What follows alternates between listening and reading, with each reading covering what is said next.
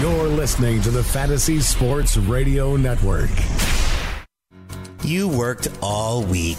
Work, work, work, work, work, work, work, work, work. You didn't have time to look at your fantasy lineups. Son of a b- But don't be afraid. That's why we give you Weekend Fantasy Update.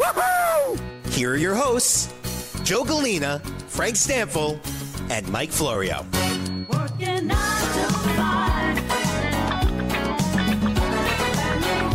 Welcome to Weekend Fantasy Update on the Fantasy Sports Radio Network. I am Joe Galena. I'm here with Frank Stampfl. Mike Florio is with us as well.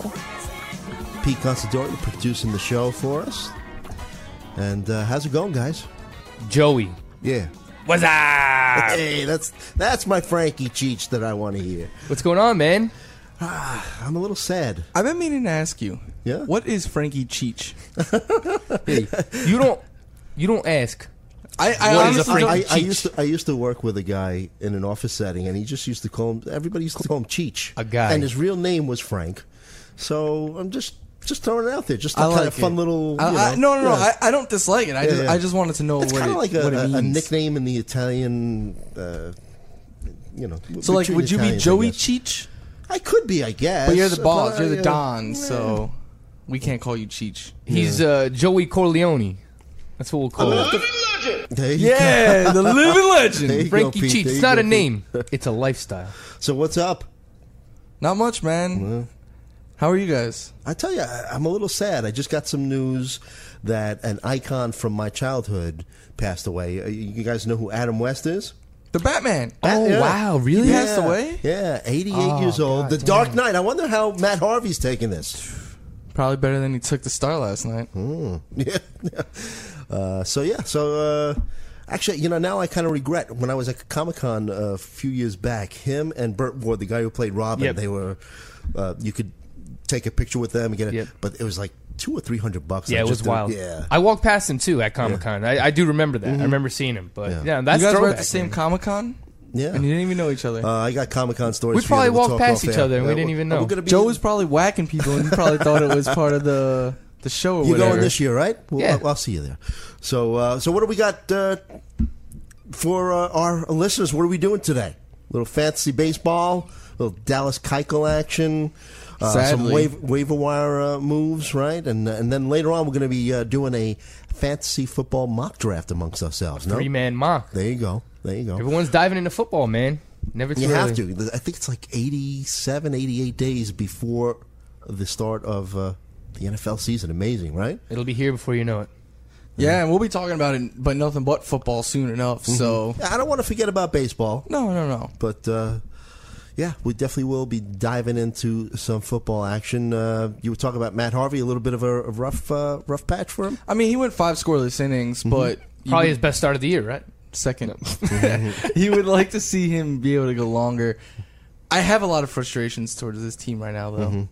And Oh, we're going to Oh. talk about. We have lots to talk about with the. Can we get a Florio Yeah. monologue? No, no, a no. Mets monologue? I'll just say I've, I've never would have thought I'd be this pissed off Maybe to we'll kick off with back some in the Mets. lineup. Yeah, maybe we'll kick off with some Met, uh, talk when we come back. We'll be right back with more weekend fantasy update on the Fantasy Sports Radio Network.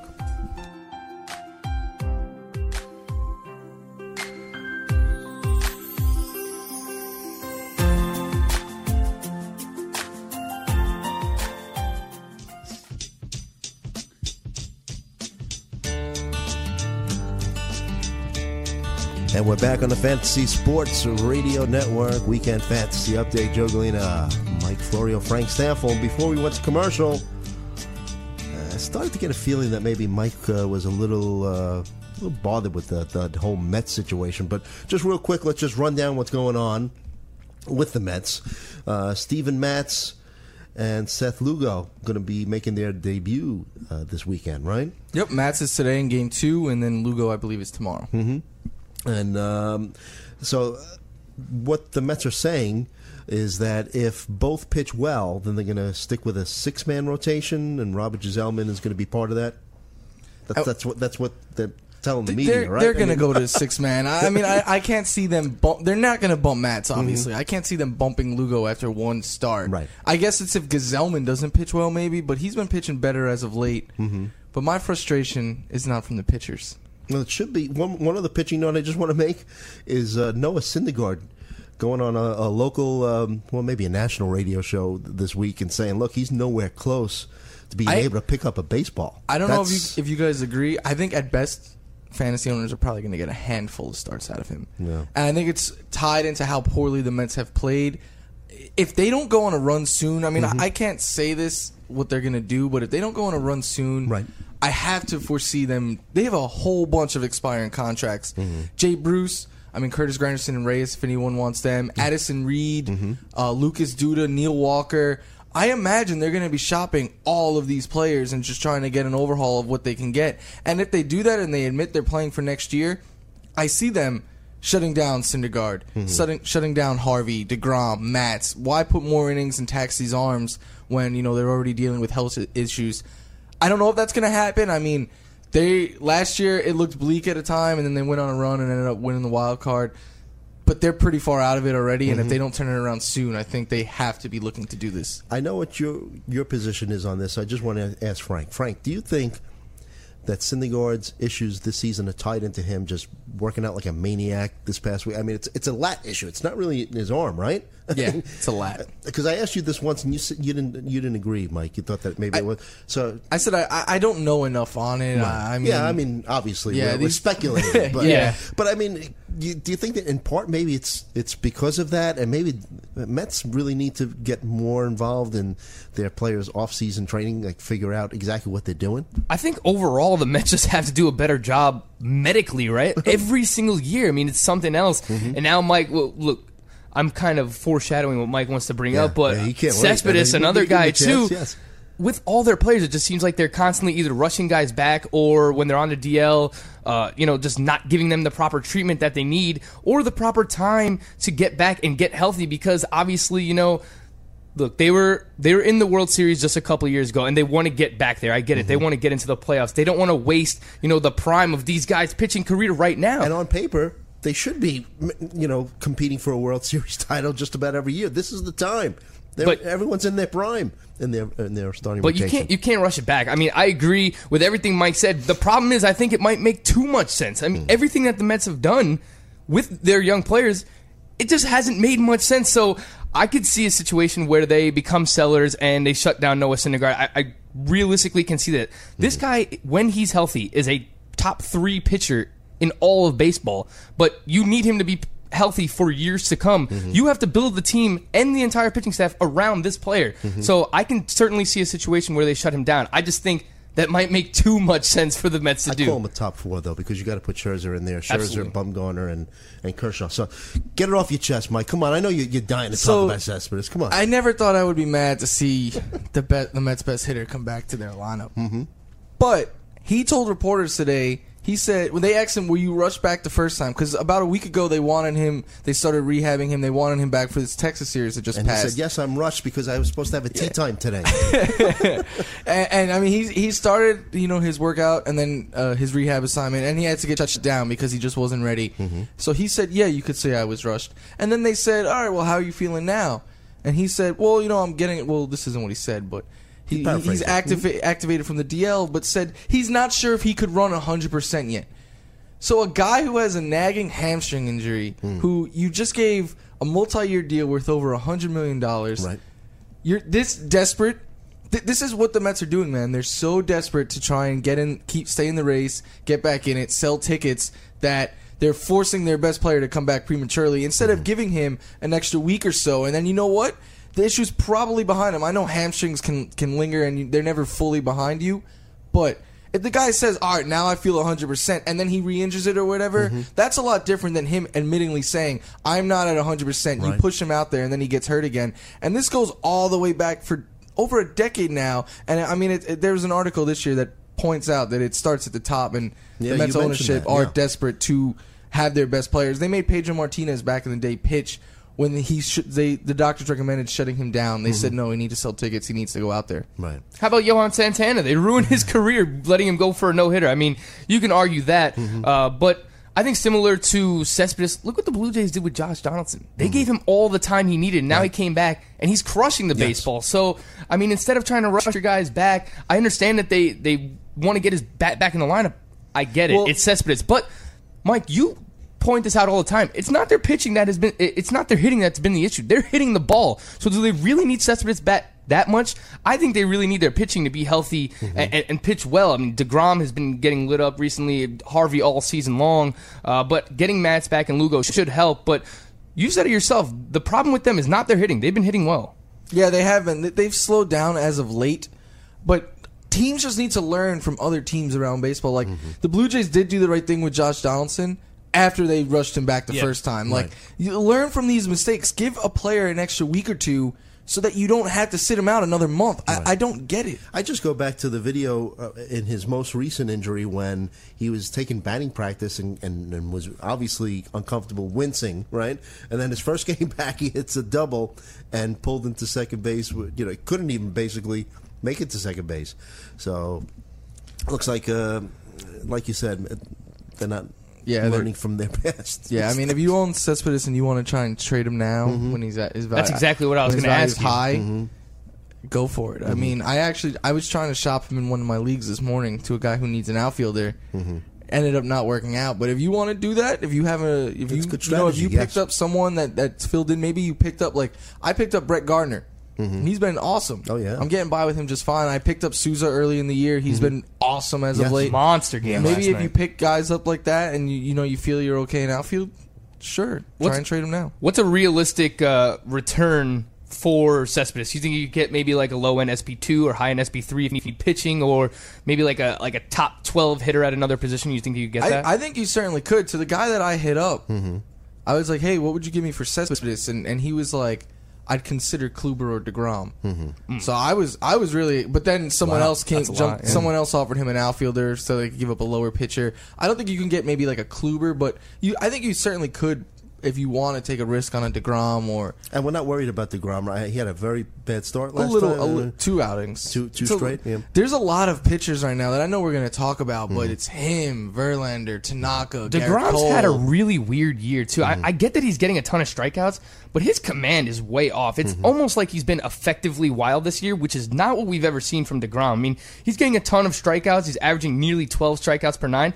But his walks per nine are also near four, and this is a guy who, you know, consistently the past couple of years has, you know, maintained a low uh, walks per nine of around two or under two. So he's really a guy that's depended on pinpoint control in the past couple of seasons. But this year, it's just a very odd season from Degrom. Didn't he have He to is- skip a start uh, uh, with a few- stiff neck. Yeah. he has he has three outings with five or more walks. That's That's not, not good. like him. Right. No, it's not. I wouldn't be like, well, you surprised if he's hiding an injury too. Right, I mean, right. we talk about the you know the Mets training staff and and their their medical uh, facilities just you know constantly hiding stuff and rushing guys back. you know what? Wouldn't as be a- surprised. As a fantasy player, I wouldn't be happy, or I'm not happy that the Mets might be going to a six man uh, rotation. But you know, in real life, if it preserves some I- of the, I- I guess the way you of know, looking at for it- a run at, at it, you know, maybe. The way of looking at it is you're gonna lose like two start weeks and stuff, but Mm-hmm. I guess you'll have those guys in your lineup longer throughout the season. Because a guy like Zack Wheeler, this maybe could give him an extra three four weeks of the season because he's gonna get shut down at some point Mm-hmm. and. You have to figure they're not going to push Matt Harvey too deep, and and Degrom if he keeps struggling, it's going to give these and Matt's even. I mean, all these guys, like you said, they could be maybe a little bit more effective, and Mm-hmm. you may get them a little bit longer. Right. Has Zack Wheeler kind of been overlooked this year? I feel like he's kind of been the unsung hero of their rotation. Like he's been pretty damn consistent. In the this GST season. league, we traded him away uh, for Yoan Moncada, and he that's been a very Zach- good. Zach that's been a very been good deal for uh, Mr. Cardano. Our thinking was He robbed you blind. Our thinking was he's gone 30 innings. We We'll got see. we got a quarter of the season out of, out Mm-hmm. of what he's going to give us. Let's ship him now, and I mean he's made us look kind of foolish. Yeah. Well, What do you? How many innings do you think he could go this year, Mike? Have they already announced what his They innings said a, pitching? roughly around 120, which means he's about halfway there right now. All right. Well, I mean, if you could get 60 more innings of what he's done so far this season, I, I think you'd be pretty happy with that. Yeah. All right. Well, when we come back, uh, lots more baseball news. A little Dallas Keuchel. I want to talk about the uh, the Pirates bullpen and what's going on there. We'll be right back on the uh, weekend fantasy update on the Fantasy Sports Radio Network.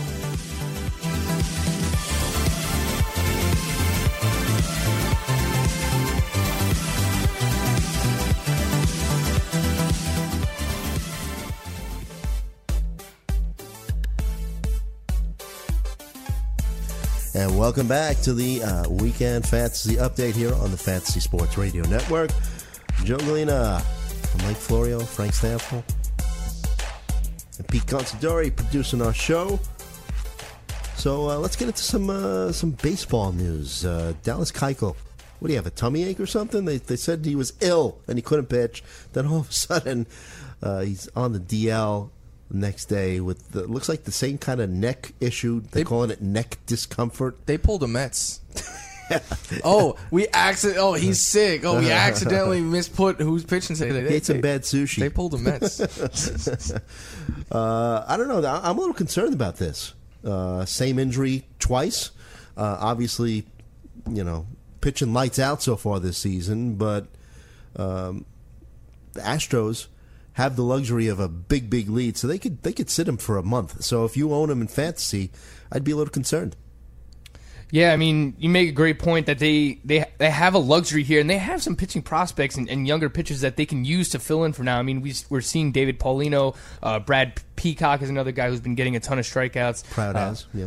But uh, he did get rocked last night. he did though. get rocked. It's true. But you know what? I think this is concerning because last year he just dealt with a shoulder injury. And, you know, I, it's not the same, but shoulder, neck, I mean, they're pretty close. Uh, I will say this about the neck injury is the fact that it hasn't ruined the way that he's pitched this year. It hasn't uh, affected his performance. Last year we saw the shoulder injury completely derail him. He had a 4.55 ERA, wasn't getting as many strikeouts. The command was not nearly as good. Uh, at least this season, the the ground ball rate is still up to 67%, so we haven't seen this neck issue affect his performance. Still has a 167 ERA. Uh, but yeah, Joe, you're absolutely right. I mean, look, if you're in the middle of the pack and you really need pitching production and you can't afford to wait on him, uh, maybe you know you try and sell him for 75 cents on the dollar. Maybe try to get uh, an SP2 out of him while you can if you really need that pitching production. But, you know, if you're in first place, I think, you know, like you guys are in GST, you could probably wait on him. Right. I I look at it as in two different ways. One, he had neck discomfort a month ago, missed Mm-hmm. one start, came back and still pitched great. Right. I was going to mention that that when he did come back, he it looked like he really hadn't missed much. Yep. So so maybe he's not out a long time. Maybe you know they just want to rest him a start or two, and then he comes back and he could still pitch fine. Mm-hmm. The other way I look at it is this is obviously lingering. yes. The Astros are the best team in baseball right now. Mm-hmm. They have World Series aspirations. There's no reason to get their best pitcher hurt now. Right. So maybe they give him a month. Yeah. And then they they wait till he's fully healthy and he, the doctors say he's good to go and he mhm. feels like he's good to go. Maybe they give him two months. Yeah, never know. I mean, so I'm, I'm I am a little concerned as a Keuchel owner. I mean, I feel like you have to be concerned, mm-hmm. but everything we're saying is just speculation right now. The range is, of possibility is so far. Mm-hmm. So.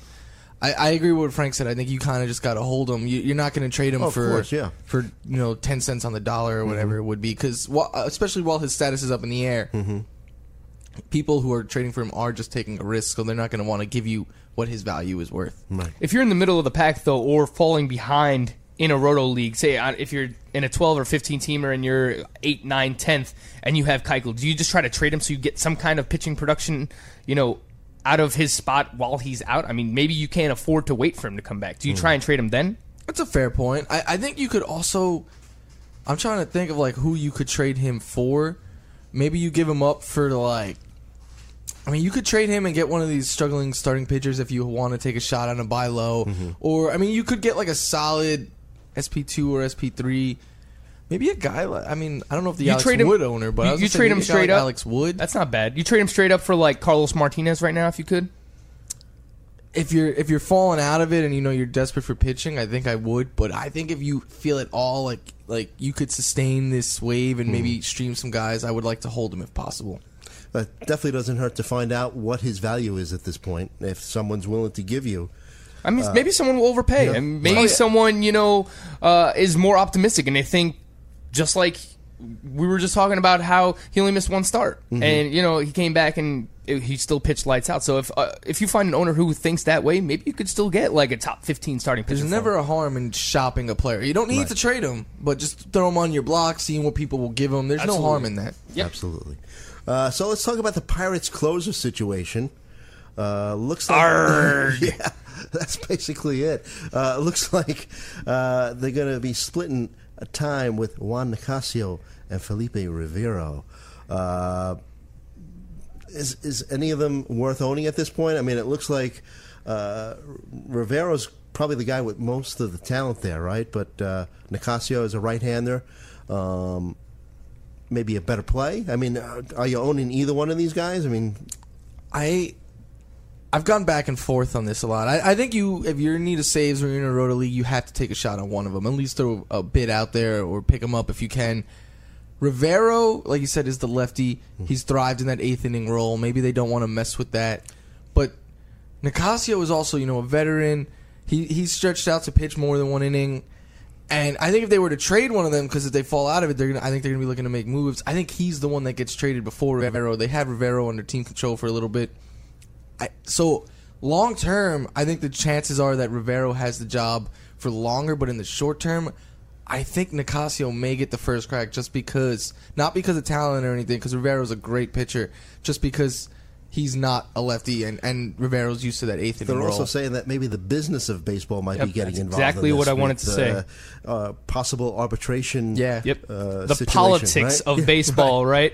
Uh, Rivero, obviously the best option for them. You look at his numbers, getting more strikeouts than Nicasio, better command, keeps the ball on the ground. Uh, that's everything that you want out of a closer. I will say this, though. As a lefty, you really need to be a lights out reliever if you're going to be a closer as a lefty in baseball. I mean, you have to be a Zach Britton, you have to be a Chapman, because like Tony Watson, we just saw, he doesn't have elite numbers, and he was a lefty, and he's obviously been getting rocked and he lost a job. If I have to choose one of these guys that I'm going to spend fab on, I'm going to go with Nicasio just because of the arbitration eligibility for uh, Felipe Rivero. We saw this with Betances uh, before the season. Uh, He didn't get paid like a closer in arbitration because he didn't have saves. It's all because of that one stat. So the Pirates are a team that likes to. Uh, they're going to be frugal. I mean, they they are a smaller market team. They need to keep their players under control for longer at a cheaper price. So I don't think that they're going to give. They're saying that they're going to split duties, but I I would lean towards Juan Nicasio getting you know 75 percent of those save opportunities. With that being said. I don't think there's going to be a lot of save opportunities anyway. I mean, the Pirates are not a good team right now. They're not winning a lot of games. Right. Uh, so, you know, I, I'm not sure that there's even going to be that many opportunities. If I have to choose one, uh, I'm going to go with Juan Nicasio. I still think Felipe Rivero should be owned regardless because he's going to help you with ratios, get strikeouts. Right. Uh, but I don't think there's going to be many save opportunities for him. I want to ask you guys.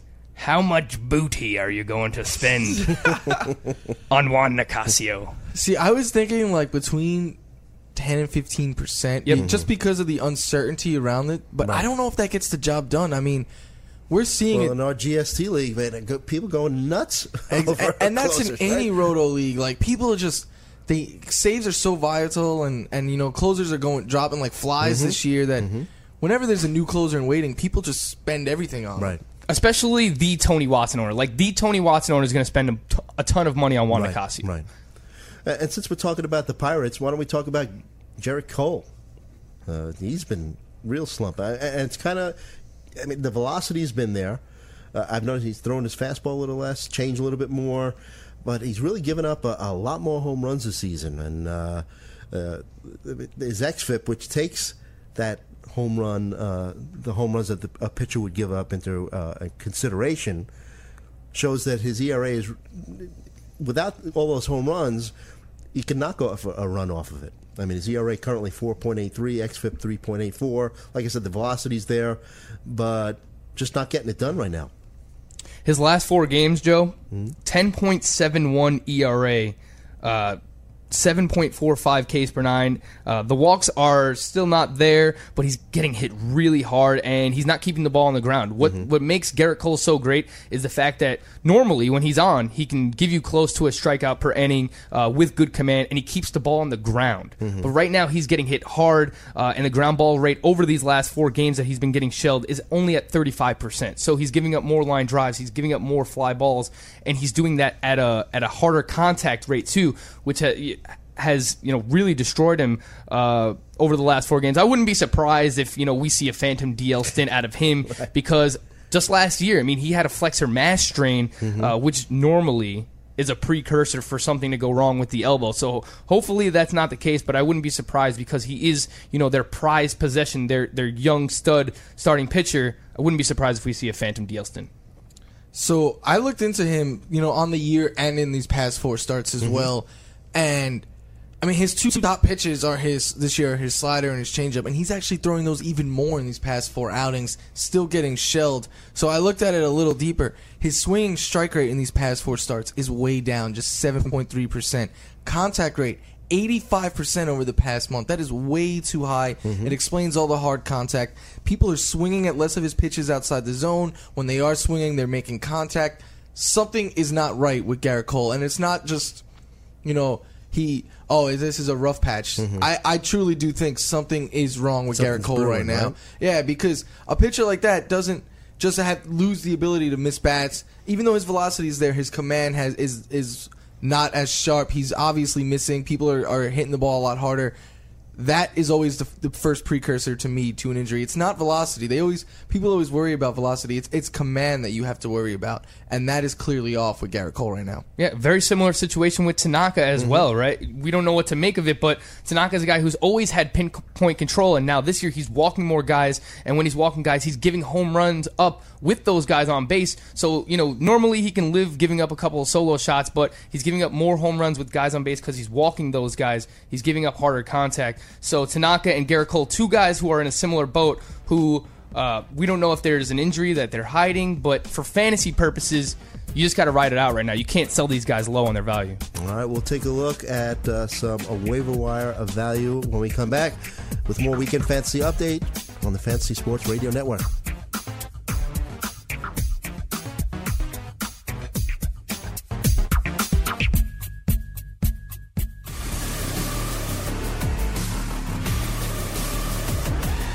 And we're back on the Fantasy Sports Radio Network Weekend Fantasy Update. Joe Galena, Frank Stampfl, Mike Florio,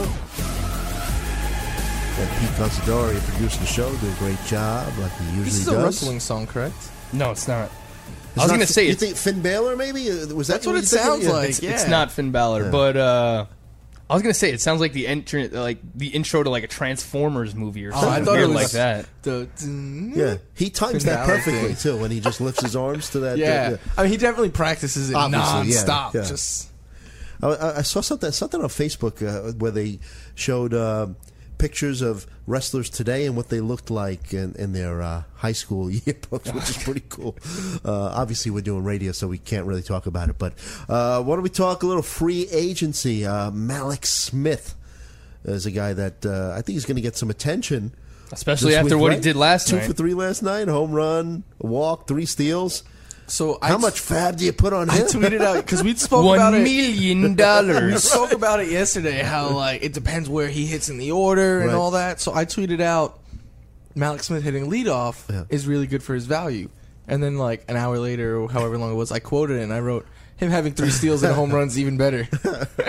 well, we talked It was the first inning. He preseason, though. walked, stole second, and stole third right there in the first inning. Like he has game changing speed. You look at the minor leagues; there were multiple seasons where he had more than fifty s stolen bases in a season. If you listen to Fantasy First Look, the name should be familiar to, to you because we did speak about him uh, prior to the beginning of the season. 88 uh, stolen bases in, in a season in a minor league career. I mean, so the guy also a 379 on base percentage for his minor league career. So he does two things. Well, he gets on base and he steals bases. So look, stolen bases. You see in, in our GST league, which is a 15 team roto league, uh, anytime that there's a, a, a free agent available that could steal a base or two, someone's dropping 30, 30, 30 to 35 percent of their fab. on He's gonna go Yeah. for a ton of money, and I'm not sure that it's a bad thing either. I mean, Right. hitting at the top of this lineup, Kiermaier's only out two months, but if Mallex Smith is the primary center fielder for two months with speed like this, Uh-huh. Right.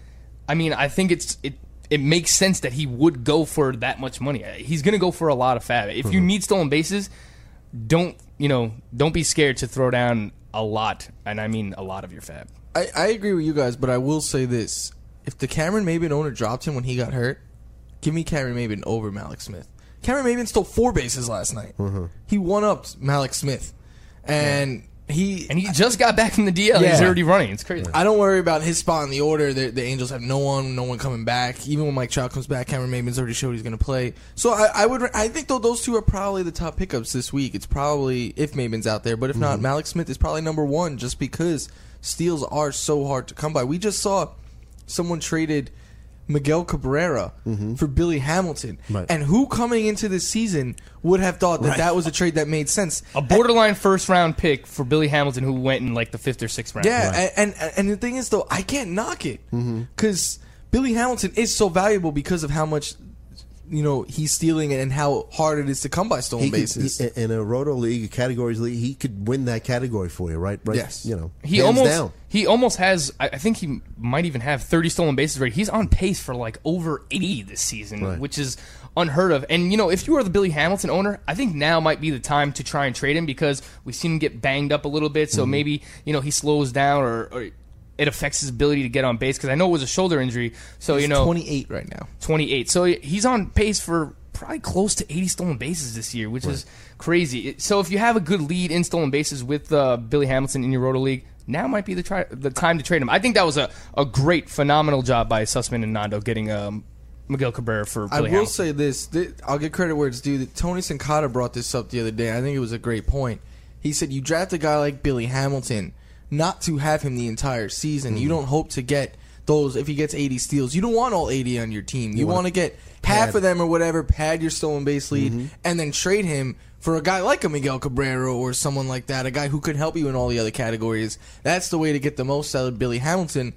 And so I think if you own him, maybe you own him for another month really pad your lead in steals so that at the least you're guaranteeing you finish in the top two or three, You're and then you that- ship them out. You only need to win the category by one. Right. So you don't have to win it by 20. And you're thinking that as the season wears on, like you kind of insinuated there, Frank, that a, a guy that steals a ton of bases is going gonna take slow its toll down. on his Yeah. body, too, Mhm. yeah. What about uh, Jonathan Villar? We didn't plan on talking about him, but He's playing better. but he, But he got carted left. off the field That's- last night. That's what I was going to mention. is Carted. That, uh, now they're saying it's the last I saw was back spasms. Yeah, Oh, they're- God. they're- the thing is, so I was reading up on it. I wasn't watching talk this game. bases, he's another guy, Yeah, too. he he got you know he came back after the injury. He got up. He was trying to field some grounders and throw the ball. Apparently, he threw it over the first a few times, Mm-hmm. and then he dropped back on the floor. And he said he couldn't even stand up. His back spasms got so bad. Right. So while they're saying he's day to day. I expect him to be more At least a like 10-day yeah, DL at least stint, a ten day DL, and it sucks because he was just starting to turn it around and Mm-hmm. starting to play a little bit better. And if his back, if that lingers, that really could take a hit on how many times they let him run. Right. And if he's not running, he's not valuable. Right, right. All right, so a couple other uh, guys on the waiver wire that I want to ask you about. Uh, you know, uh, I was talking about the, the Super Two. Did it pass? I, I mean, I, in my last watch list uh, article, I, I referred to it.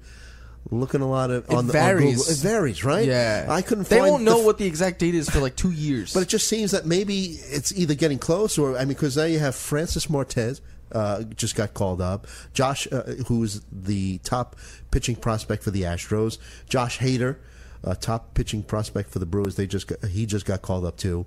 Um, any interest in either of them because of their pedigree? Uh, I, I guess maybe in a uh, in a keeper league, yes, but they're both getting their start in the bullpen, right?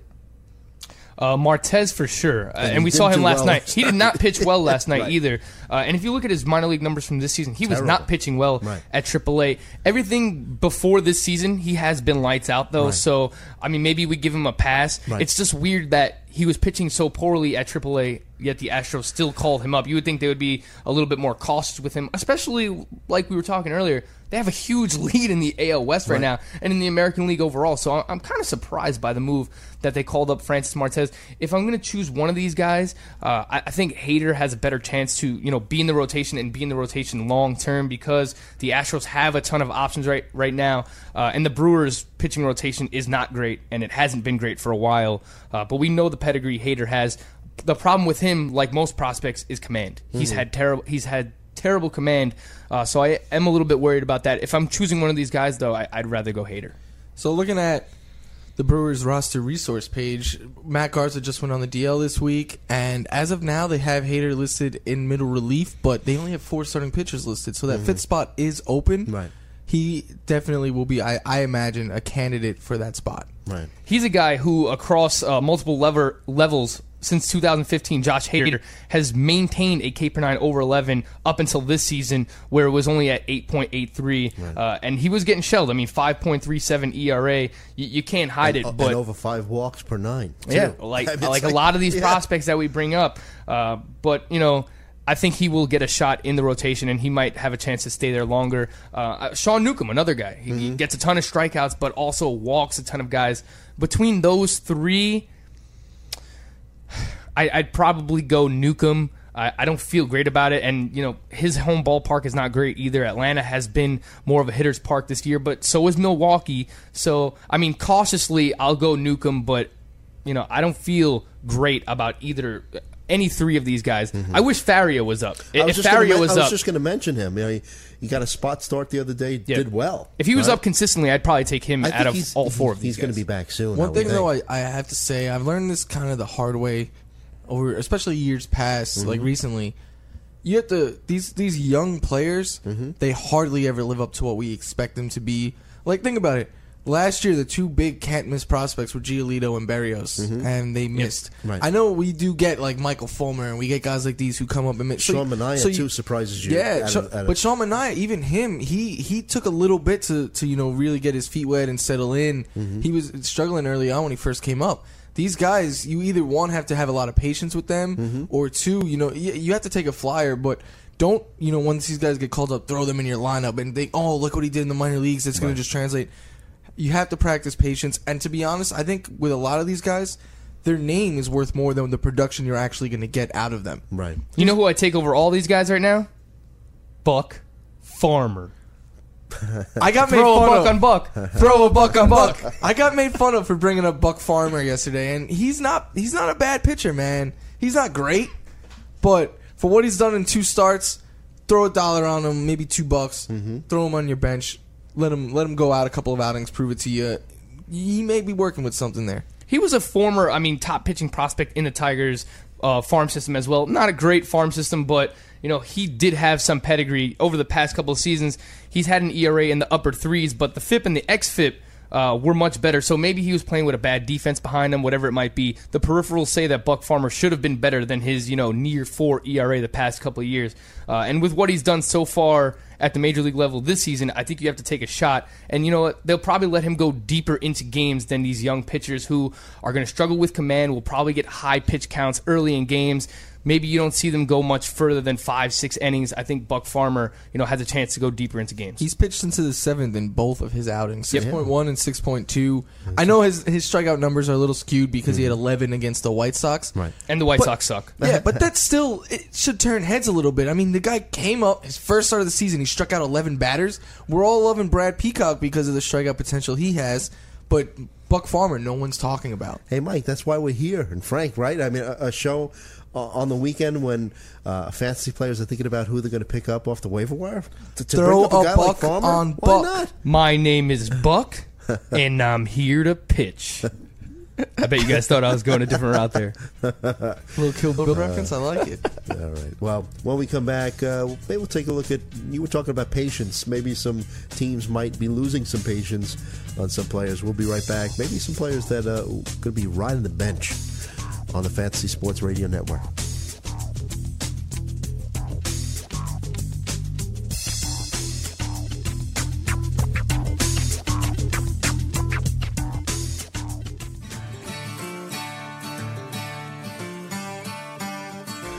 And we're back on the Fantasy Sports Radio Network Weekend Fantasy Update. Yeehaw! There you go. There you go. If you could see what I could see, you'd be laughing too. They can see it every day. They can see it every day, right? Every weekday. BFFs, right? Monday through Friday, 1 to 2 p.m. BFFs, Greg Sussman, Mike Florio, Frank Stampfl on the Yahoo uh, uh, YouTube. YouTube. YouTube Yahoo. Live You're on not the on Yahoo. You're No, on YouTube. Not yet. YouTube Live Yahoo. at the uh, FNTSY um, Get to see YouTube. just how uh, handsome page. these uh, gentlemen are. You'll see me dance. Yes. I mean, you'll see Michael Florio sitting there like, oh, this guy's, why is he dancing? Is that Just what like you that. do? Yeah, you'll also see Frank's sweaty armpits. Oh boy. Why did you just see them? Did it just remind you? No, they look all right all you're right wearing today. black, so Well, I'm wearing fine. black, Yes. so maybe I should just wear a black shirt every day. Hey, why don't you give us the breaking news and stop the nonsense? Jameson Taillon will pitch Monday, which marks exactly five weeks since he had uh, the surgery for testicular cancer. So Tyler Glasnow is going back to AAA, and Jameson Taillon will be back in the rotation. There you go. And I think uh, you know what? It's a testament to him getting back. It's awesome to see uh, for real baseball for the Pirates. It's great for him, but I do worry that you know maybe there could be still some fatigue here. Maybe they don't let him go as deep into games uh, as they would have early on in the season. Uh, but we, you know. As a talent, we know the talent's there. I mean, Yes. a guy who can maybe get you over eight Ks per 9 keeps the ball on the ground. Last year was awesome. Uh, he does everything I want to see from a starting Do you pitcher. put him in your lineup? Or No. do you wait to see, you know, if, even though it's on a Monday, which means he might have a double start. Right. I, I mean, you just I am, want to wait, I'm it's a cautious. wait and see, right? Jameson Taillon. Okay. In a points league, I'd be tempted to, where you know you can get those two starts out of him. I mean, for what it's worth, I know it was a rehab outing, but he cruised through it. Sixty-eight pitches to get through six scoreless innings. Right.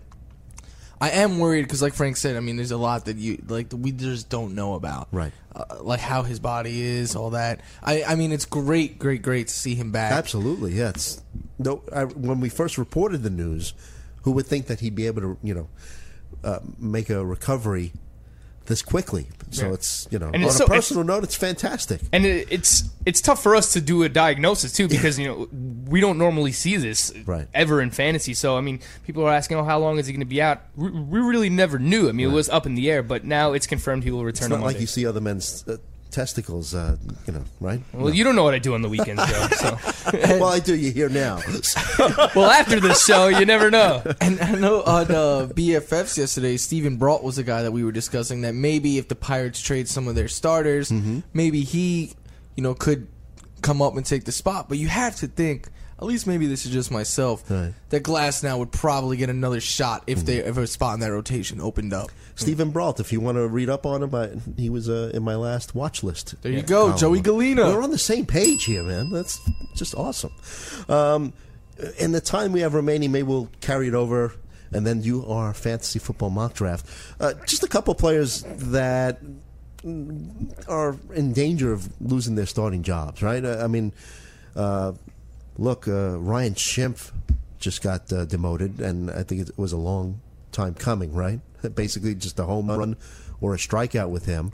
I did write about him though that he's also been pretty unlucky. I, I know his hard hit rate is down this year. His BABIP is 145. Uh-huh. That would be one of, if not the lowest in like the history of baseball. If Mm-hmm. he finished the season with that, I mean, and granted, even though his average but- sucks, Isn't he known as a strikeout guy? Yeah. I mean, he But he I mean, strikes- strikeouts don't affect your BABIP though. I mean, Right. That's he's always going to yeah. have a low batting average because he strikes out a lot. But a 145 BABIP, regardless of whether you're making hard contact or not, is extremely unlucky. Yeah, and he still has 14 homers, so I, I thought there would be some regression, but I mean, I can't blame them for sending him down. okay. All right. Well, maybe we'll pick this up at the top of the second hour, and then we're just going to go into our uh, mini fantasy football mock draft. We'll be right back on the Fantasy Sports Radio Network.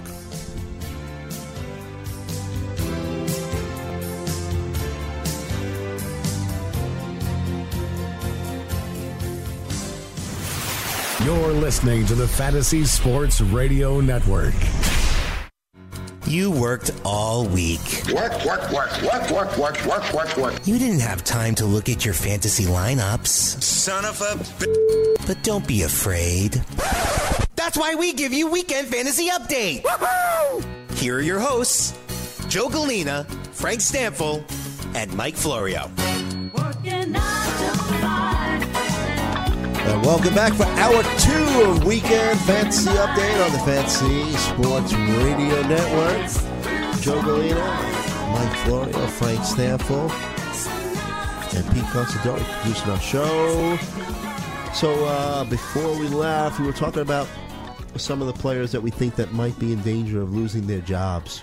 I never want to see anybody lose their job, though. Just their life when you go whacking them. Mike Florio, I mean, he's a guy here who openly roots for people to lose their job. Who? Chase Headley. No, no, no. I just That is true. Come I don't on. want him to lose. I don't want them to like get cut or whatever. Uh-huh. I just think the I feel like there has been another player that you were openly rooting for to lose their job. I want the Yankees to call up Gleyber Torres. I think it's going to happen. I do too. When do you think it um, happens, Joe? Well, yesterday we, were saying yeah, mid July. We had this conversation a, a couple of weeks ago, and I had, I think the consensus among us was probably September. But if Headley continues to struggle, and he really has, there's a chance that I agree with what you came up with yesterday. That it could be uh, maybe right after the All Star break. I, I wrote about uh, Torres in the watch list article this week. I, I think it's getting closer. I think the Yanks, the longer that they look like they're going to, it doesn't look like they're going to fall out of this, uh, you know, AL East. I don't know if you I don't know if they're going to win it, but they're going to be competitive. Oh, I, I would say 100%. I don't know if you agree, though. Once he gets called up or gets rumored, like, oh, in a week he's getting called up, uh-huh. trade him if you're able to. I think that's what you do with all these prospects. I said Amed Rosario, mm-hmm. any of these guys, because the hype is always usually. I mean, like I said, there's always exceptions. The mm-hmm. player could come up and thrive, and maybe you you wouldn't you, you'd Well, look feel at- silly look trading at what Trea him. Turner did second half last year. Uh, look at Bregman started off slow and then went nuts. It, it So happens, you know, but, uh, but it's a good point. I, I feel like their values are you because for every one of those, there's three or four guys who come up and they don't play as well. Mm-hmm. It's starting to change as of late. We are seeing players the last like year or two come up. I mean, some that come to mind like when Conforto first came up, uh, Carlos Correa, Right. All like Schwarber. A lot of these guys have come up and played well right away. Cody Bellinger, another one that comes to mind, but. There's also a lot of guys who come up. They're pretty good players, or they struggle. So Aaron Judge came up last year and struggled. Yeah. So I mean, I think that's a fine example. Mike mm-hmm. Trout got sent down. He was so bad his first call up. Mm-hmm. Look at the contrast in uh, play so far in the month of June, though, with Chase Headley and Gleyber Torres. Obviously, Torres is in AAA, but he's playing much better now. Uh, in June, he's hitting 346. He has nine hits and 26 at bats with two home runs. Chase Headley is hitting a paltry 222 in the month of June. it's great, uh, and you As know, long as that, that keeps good? trending that direction Mm-hmm. with Chase Headley, you know, hovering around the Mendoza line, and Gleyber Torres hitting over 300 at June, in uh, in June uh, at AAA, I think we get closer and closer to him being And there up. have been some sports news outlets that saying that look, you know, uh, uh, Torres is learning to play third. Yeah, I mean they're know, playing him all I over. mean, they're playing him second, yeah. shortstop, third base. So All right, well, we'll be right back. Uh, a little bit more baseball talk, then we're going to move uh, to football. We'll be back on the Fantasy Sports Radio Network.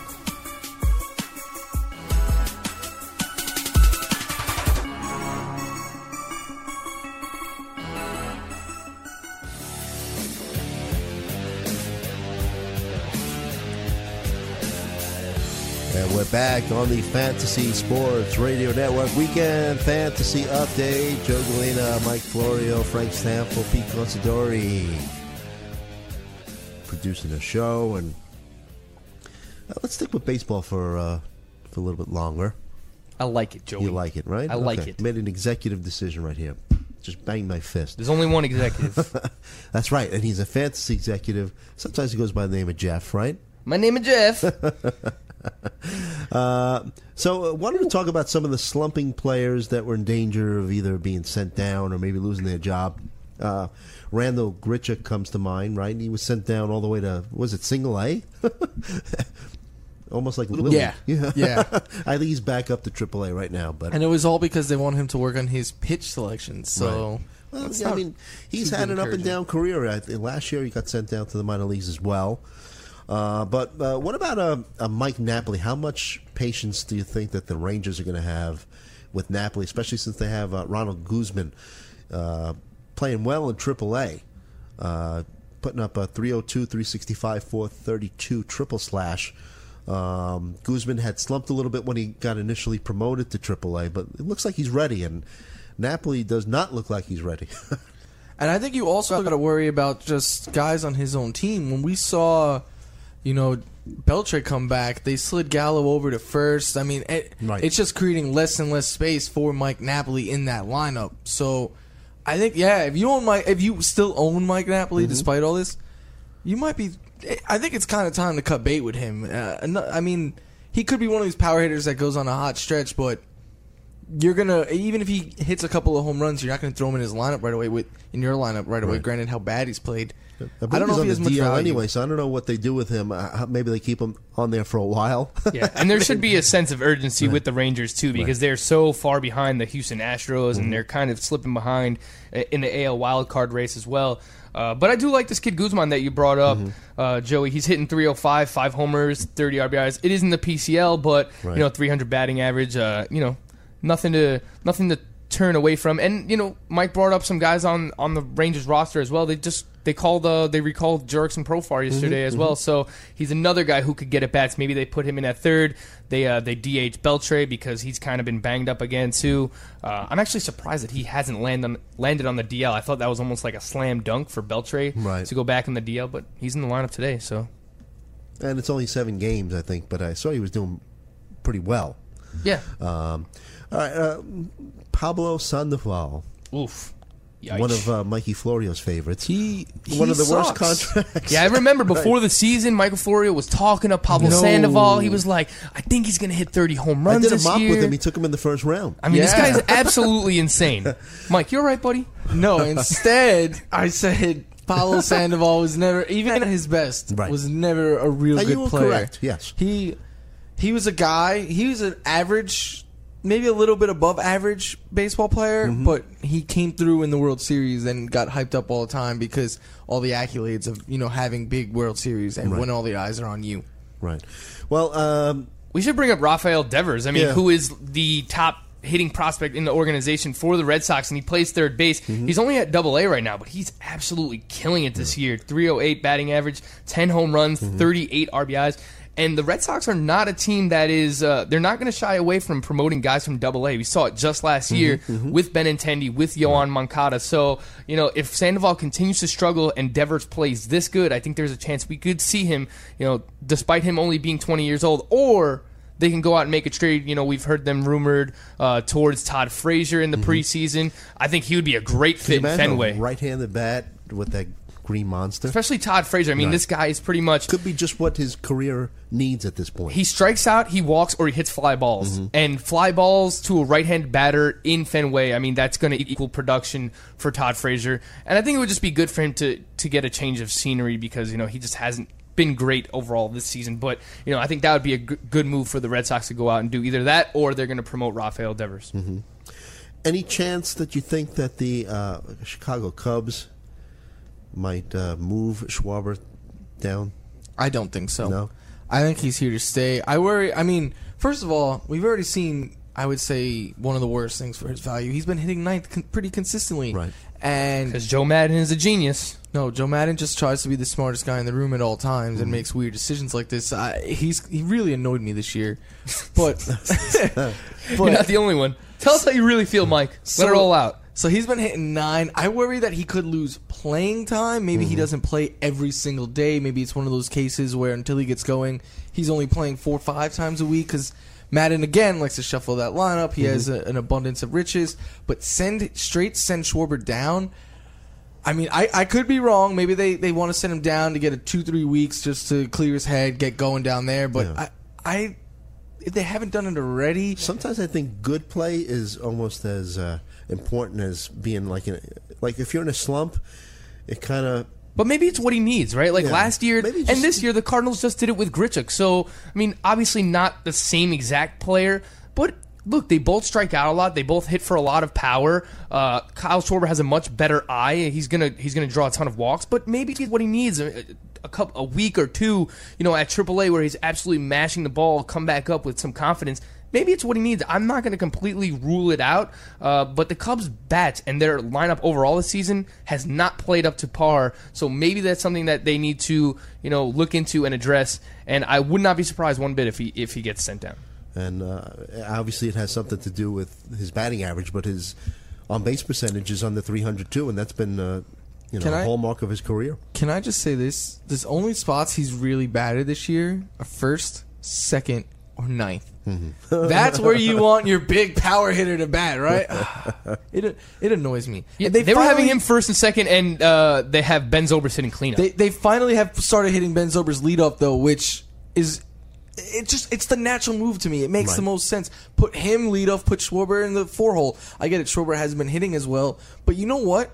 Maybe instead of sending him down to get going, you put him in the middle of the order. You sandwich him in between Rizzo and Bryant, and you see maybe he'll start getting some pitches to hit here. Right. And I, I don't know. I mean, th- maybe that's what they were trying to do, and they put him in the two hole hitting above Bryant, but they only gave him seven games there. Primarily, he was hitting leadoff. and then or ninth. It- It's just been it's been annoying. Do you see a buying opportunity for Schwarber right now? In either format, because he does I'd strike rather out, in Roto. but in points, I mean, he does walk a lot, which is going to help you. And he's, you know, he's in a good lineup, but I- he is limited hitting ninth. I wrote about him coming into the season. I said he's a guy who I'd much rather in Roto, and I continue to stand by that. The strikeout rate is still pretty high. I mean, I get he has nine doubles already, but I don't. I don't know. I, I think just because of the home runs mm-hmm. that he can give you, I, I did. I, I will say I wrote him off as a bust coming into the season. I thought one, he's not catcher eligibility anymore, but people were still hoping that he would catch five games Right. to get that eligibility.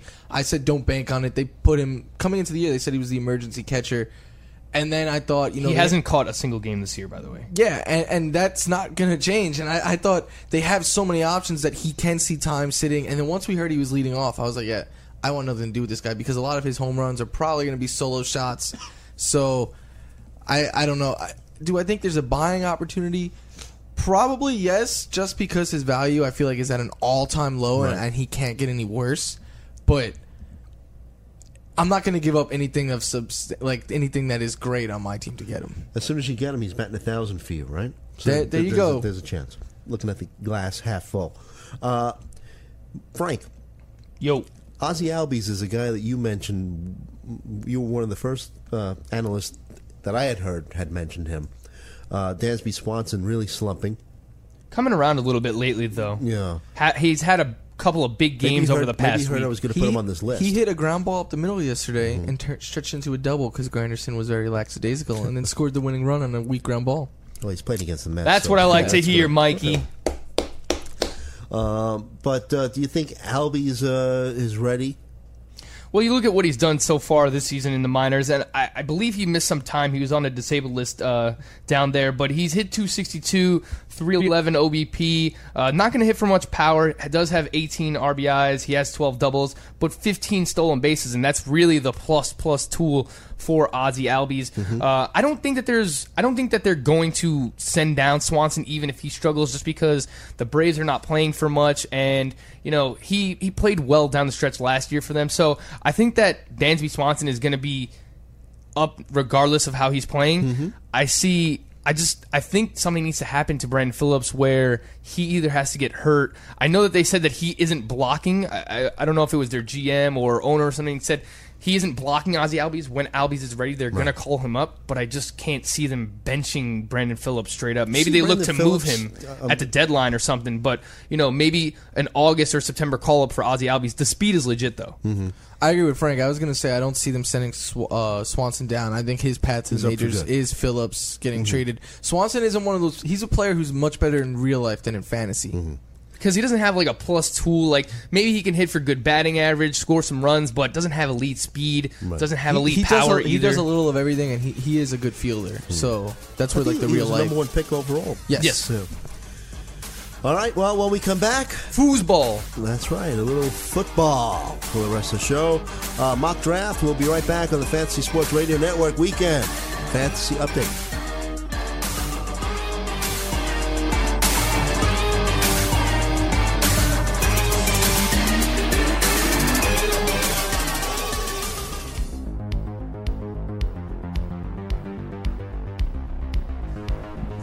Back on the Fantasy Sports Radio Network weekend.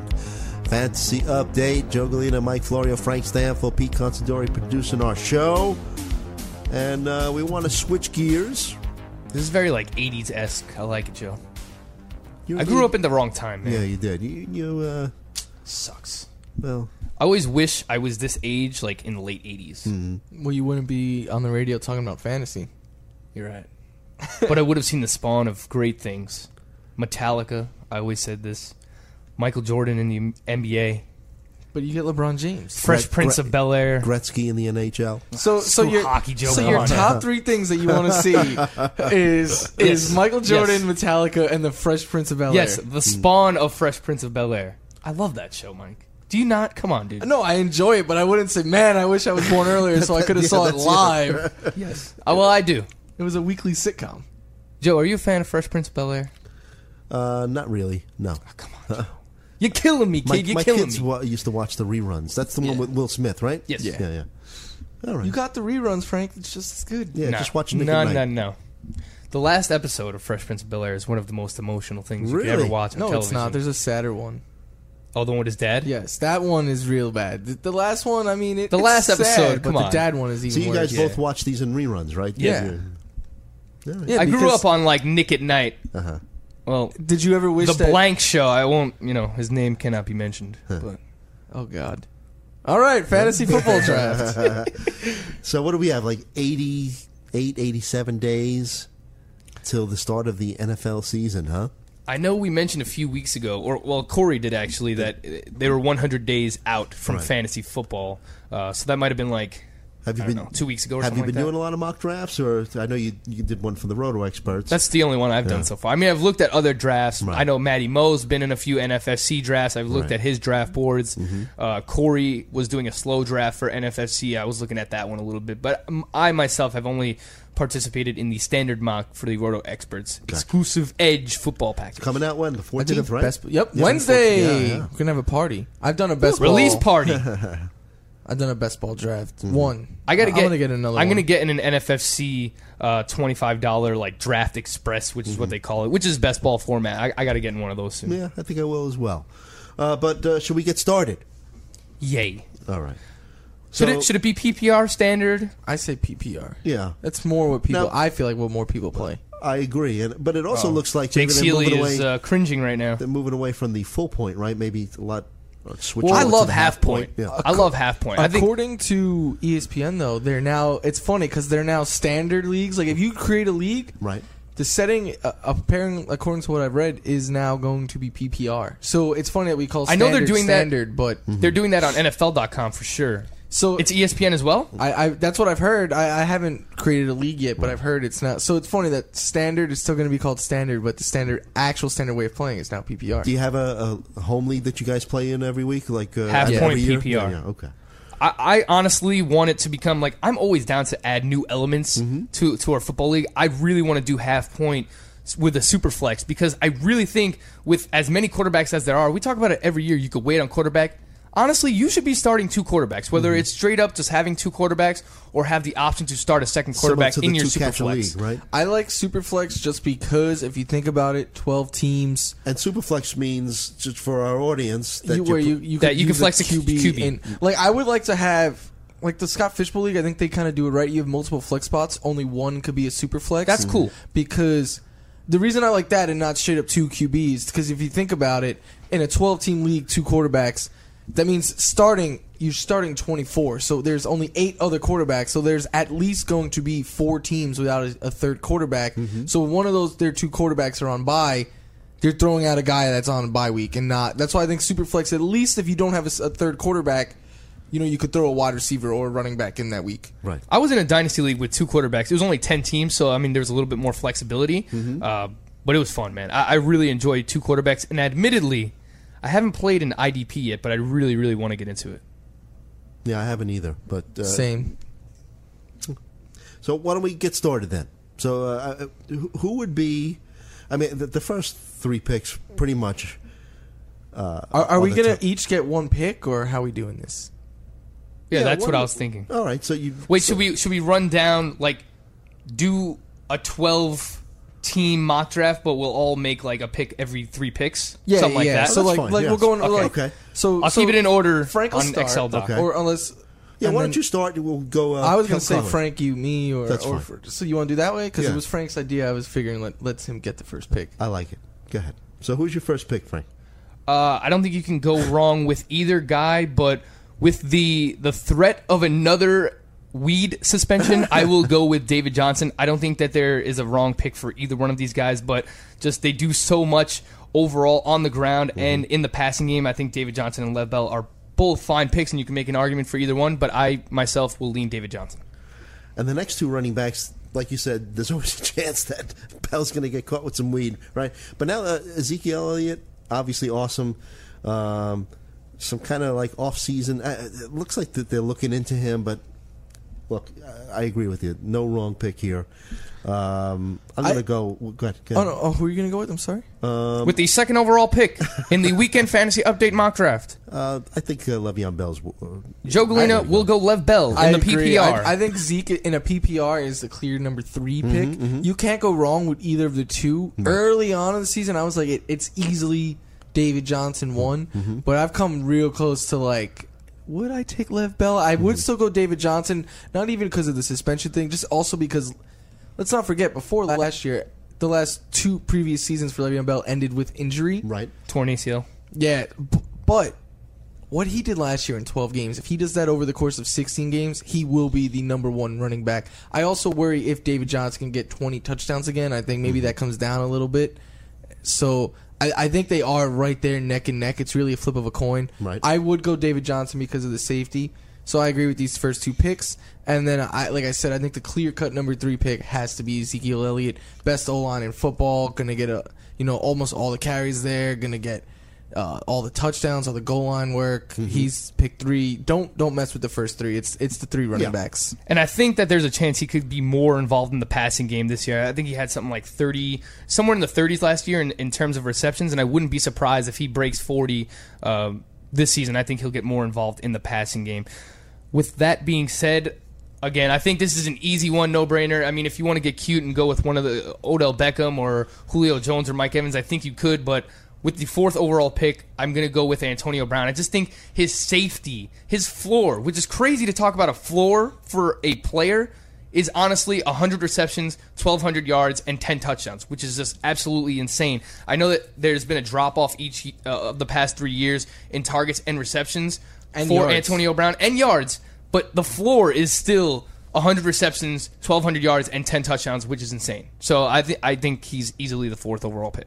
I did. I so I wrote about uh, strategy, snake draft strategies, and everything, and I did write that he is the fourth pick because of his floor. But I think now more than ever, you can make a case against him, and uh, the floor is what what gives him that spot. But like Frank said, three year low in, in last year in receptions, targets, Right. and receiving yards. The touchdowns are still a great sign. I think the Le'Veon Bell effect though is real because, I mean, his first three weeks, 126 yards, two touchdowns, then 39 yards, then 140 yards. And then after that, I mean, he only had two games with over 100 yards the rest of the way. Mm-hmm. So I do think that Le'Veon Bell factor is real. I get it. It's hard for to, for me to knock him when I'm saying he's the fourth pick, but ev- I, I don't know. I feel like everyone else just oh Antonio Brown is Antonio Brown. I, I'm not nearly as high on him, even though I say he's the fourth pick because of that floor. Mm-hmm.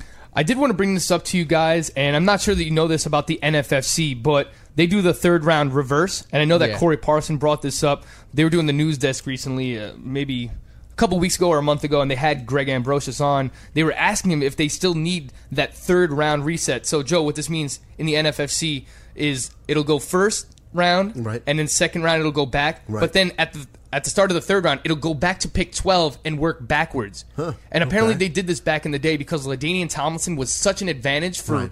uh, pick one that they had to do this where, you know, the, the first overall pick would have the last pick in the third round instead of the first pick in the third round.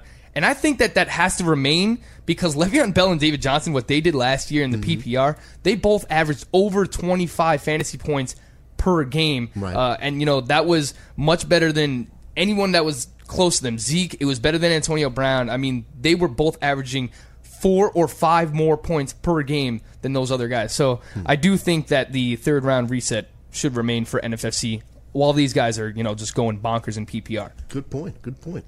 So it's up to me now. Yes, your pick five. Pick five. Um, I'm gonna go. Might be a little uh, different than what you might uh, want to go with, but I'm going with Mike Evans. Uh, Julio Jones, obviously one of the top uh, wide receivers. There's always that foot injury. Joe, that- I love you for doing this. There's always that foot injury that that, that I'm worried about. Uh, I've said it before that I think Odell Beckham Jr. his own was going to be his own worst enemy, and uh, I mean, you look at this guy. I mean, you know, fighting with a, with a, a, a, net last year, uh, not showing up. Now he's O- working out with Johnny Now Manziel. he's working out with Johnny Manziel. not showing up to OTAs, which were voluntary, but supposedly now it's a, a contract issue, right? But still, I And he mean, released that tweet Yeah. like a couple months ago where he was pouring his heart out to the Giants fans Right, too. right. It strikes me as bullcrap. Yeah. Um, look, the guy is obviously one of the more talented wide receivers in football, and I'm a Giant fan, but I've got to go Mike Evans. We could continue this uh, when we come back with more on the Fantasy Sports Radio Network Fantasy Football Mock Draft.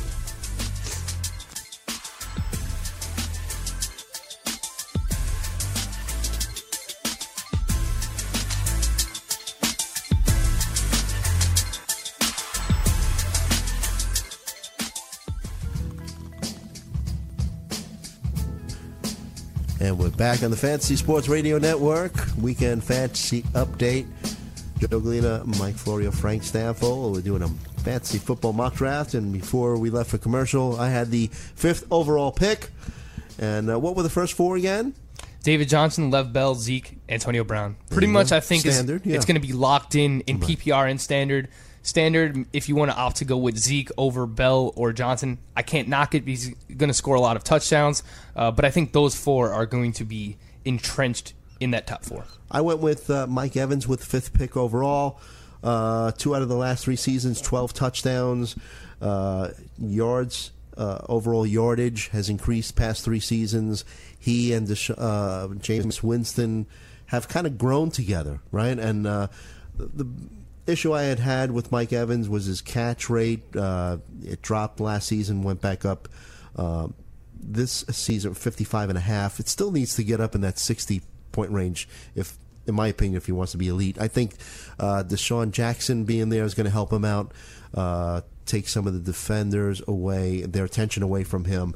Uh, and uh, the reason why I didn't go with Julio Jones, uh, I'm just worried about that foot being just a, a chronic issue. But uh, pick number six is Mr. Mike Florio. I'm going with Odell Beckham Jr. because everything that, that I know you you've said about Mike Evans, oh, they have more weapons there.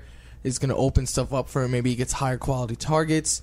It's everything that's going on with Odell Beckham. Uh-huh. I feel like I, I feel like you can't compliment one for having more weapons around him and negate the other one. I also feel like Only because of what's going on between his two I- ears. I- I get it. I mean. I- I'm not believe gonna- like I said, I'm a Giant fan, but you know, I like I said, I see this guy uh, punching out a, a, a kicker's net. I see him, like uh, Frank mentioned, working out with Johnny Manziel in the off season. I mean, uh, I'm I- concerned. I get it. I mean, he did all that last year, but he still finished with 101 catches, almost 1,400 yards, and 10 touchdowns. Don't get me And wrong. I think he's going to have a nice season. But I mean, I have Mike Evans six myself. I can't really knock it. I have who, uh, Beckham five, and my only reasoning is last year was Mike Evans' career year, and it equates to oh, it's only his third year in the NFL. Well- I don't well, think he's going to well, take career year so back. far. Yeah. I'm Mhm. saying his best season so far, and it equates to Odell Beckham's rookie year where he played 12 games and he had his lowest uh, s- total stats, where he had 91 receptions, 1,300 yards, 12 touchdowns. I mean, oh, every year they've been in the league together, Odell, Be- Odell Beckham has been better. I believe he is the more supreme talent. I, I get. I like Jameis more than Eli. I'm a big Jameis fan. I like the weapons there. I like that they don't have a run game, but the Giants really don't have a run game either. So, with all that being said, I, I don't knock the Evans pick. I love Mike Evans. He's actually one of my keepers in the league, but I'm going to go Odell Beckham at pick six. At pick seven yesterday, I was saying I would not take, or Thursday rather, I was saying I would not take Julio Jones at pick seven, and I am sticking with it. I'm going to go with uh, Jordy Nelson. I think you can make a case for him, AJ Green, or Michael Thomas all to go over Julio Jones. They're right there in that same tier. I just worry, like you, Joe, that this recurring foot injury for Julio Jones. I mean, he has screws in his foot, constantly, you know, missing he's not missing time but you know he's taking he's taking time off in game uh, because you know he's not going to be on the field uh, every single snap. I just worry that one of these seasons is going to be the year that he plays eight or ten games and he misses time. And you can make that argument for anybody. Anybody can miss time in the nfl it, it- it's a grueling game. But i just worry that this could be the season that he plays eight or ten games. I will 100% agree. If he plays 16 games he's probably first or 2nd Mm-hmm, among wide receivers in fantasy points easily. And I'm not going to argue his talent, but I am worried about the recurring foot injuries. And you look what Jordy Nelson did last year, another year removed from the uh, the ACL surgery last year. He was second in, in wide receivers and fantasy points per game uh, in the PPR. So 14 touchdowns last year, over 1,200 yards. I'm going with Jordy Nelson. I don't have. And I know issue- Mike doesn't like it. I, I mean, I, I out of all the options you had there, Jordy makes sense. Jordy's the safest, I would say. I, I don't. I wouldn't go AJ. I, I feel like if you take AJ Green over Julio, AJ Green has missed time. If you take Michael Thomas, I, I love Michael Thomas and his ability, but I feel like there you just you're being overly cautious. Jordy is the one guy I understand, and what I, I was looking closely into Jordy's numbers, and what I find pretty interesting he had last season one more target than he did two seasons uh, well in 2014 and one less reception but yet 250 less yards i know he's not the same dynamic burn you down the sideline player but i think there is a little room to grow if he can match his targets and receptions maybe he adds an extra 50 to 100 receiving yards but then again to to counter that he is getting up there in age. He's had you know some a severe injury before. Maybe that total start, and, and they do have other options. I, I know we don't like Randall Cobb. They have Randall Cobb though. They have Davante Adams.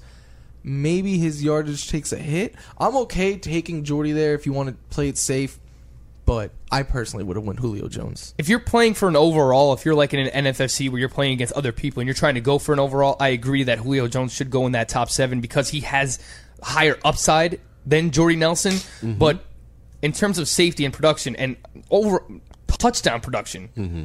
I'm going Jordy Nelson at pick seven. Okay. Joe, you're up. And I'm going to continue passing on Julio Jones. Wow, I've talked you into it. Yeah.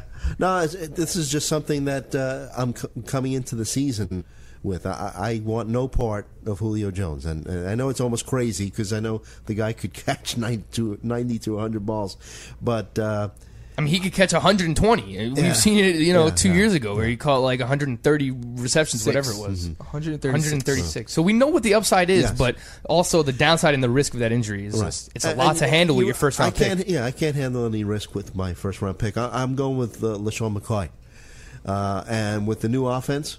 I'm sorry, you you can't have any risk with Julio Jones. LeSean McCoy regularly misses time. Uh, that is true. I'll tell you this as a Bills fan, and not only games does he miss, he leaves early. So should I change my pick? I'm No, sticking no, no. with my pick. I'm just Get saying. Off my back, I'm just saying. No, what I like about him with this new offense, uh, uh, he's going to get, especially this is a PPR league, he's going to get a chance to uh, catch another 50 balls. And he So- lost Mike Gillislee, too. So he he could see more of the goal line work than he did in years past. But I do agree. I mean, there is some risk There there. is some risk, but But- there's nothing. He's not coming into the league uh, into the season with a condition. I, I know, like, and, and you know, I mean, there aren't that many. Uh, with the running back by committee now, I mean there aren't that many uh, bell cow No, backs I, anymore. I like so I like McCoy a lot. you do I have to no ta- I have no problem with this pick. yeah, yeah. Thank you. I, I like McCoy a lot. I'm just saying. I mean, I know he played 15 games last year, Mm-hmm. but there was the game. Uh, there was at least two games where he left early on, and I know his season ended. It was it was the last game of the year, but his season ended with him walking off the field due to an injury. Mm-hmm. So, But does he have a, a, a real reputation of being a fragile kind of guy? I mean, just I- I the know year before last, a- he played 12 games. On a per game basis, though, I mean the fantasy production is going to be there. It, it it's tough to say that you know he whether or not he can stay healthy, but I mean you're right. He's going to handle as much work as they can throw at him there, and I just love that Gillislee isn't there anymore, and he's going to get the goal line work or Goal what it line, seems he's like. gonna it's I, I don't think that's and- I don't think No? that's a certainty that he sees the goal line work. I remember when they started uh, to the new coaching staff started to come in, they were saying they, they may not use LeSean McCoy as the goal line back because they want to preserve him. That's where you take the most hits. Mm-hmm. And they, they were you know, last year they went to Gillislee. Now they have they have Jonathan Williams, Right. who is a I know he I believe he is suspended to start the season, but he is a big back who is there to fill that Mike Gillislee role. They have Mike Tolbert. I, I don't I mean I like LeSean McCoy. I think I would rate him. Do you think he's a first round pick? Now? Yes, yes. I have him as the I mean, because if you're not gonna, if you're gonna be worried about injury risk and, and running backs, then you're pretty much not gonna pick. No, no, no, A, running back because I mean, there's a, a big chance that any one of these running backs could go down. I mean, they Yeah, just no, get pummeled every play. So I have the top three picks being running backs, Mm-hmm. and then I have the back end of the first being running backs. I think there's like five or six receivers that I would take personally Mm-hmm. before I start dipping in back into the the running back pool. And I have said though, this year I want like pick nine or later because Mm-hmm. I can get one of the top seven at each position. Then I feel like there's about eight wide receivers that are very trustworthy and seven running backs. right. Well, Mike, you're at pick nine right now. Julio Jones is I'm on the taking board. Julio Jones. I mean, I and feel it like is a bargain if things work out for Yeah, you. Which, uh, so last year he missed two games. Still finished with 83 receptions, 1400 yards, and six touchdowns. The year before that, he played all 16 games, 136 receptions, almost 1900 receiving yards, eight touchdowns. The year before that, he played 15 games. So, I mean, besides in 2013 when he only played in five games, I mean, he's played and his rookie year. His rookie year he played 13, but since his second season, he's played in 14 or more games every year. So I get it. His foot is an issue every week. You know he's questionable or whatever. Hmm. But so far in his career, he has played through it. If you, I feel like it may just be being a little bit too cautious. I, I I will admit I think out of the three of us, I'm the more riskier drafter of the three. But Julio Jones, when he is out there, he's giving me a top four player in the league, I believe, top five player production. And I mean, to get him, if I could get him at pick nine, I, I gladly would. Especially since when uh, the new offensive coordinator came in and he said, "Listen, man, we got this big athletic freak of a wide receiver on the outside. We gotta." We got to start getting him more involved in the red zone. So, I, I mean, I think this could be a year where he gets ten touchdowns, and if he does that, I mean, I, I would not be shocked at all if he is number one at his position come year's end. Where I feel like at the running backs at this stage, we can't say that about them because I don't see any of them surpassing the top three if they all stay healthy. So that that's the only reason I, I go Julio over those running backs. yeah, I don't think McCoy's going to surpass Johnson, Elliott, no, or no. Bell. But when I look beyond, you know, uh, McCoy, I mean, you have Gordon behind him, Freeman, uh, Murray, Jordan Howard. I mean, they're good, but do they excite you? I don't know. That's fine. Hmm. Should I make my pick now, or should I wait until we come back? Well, right. yeah. Why don't we wait? There Why you go. the- Pete answered it for me. uh, we'll be right back with the what is this? The eighth pick overall. Tenth. Tenth pick. We're up to ten already on the Fantasy Sports Radio Network. Fantasy Football Mock Draft.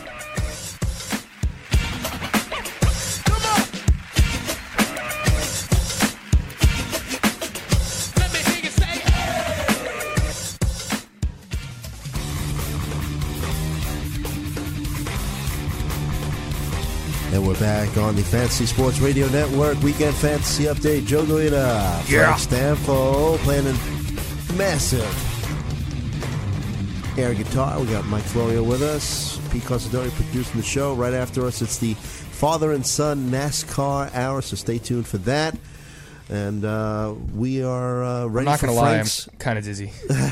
Frank's 10th pick overall in the first round of our fantasy football mock draft.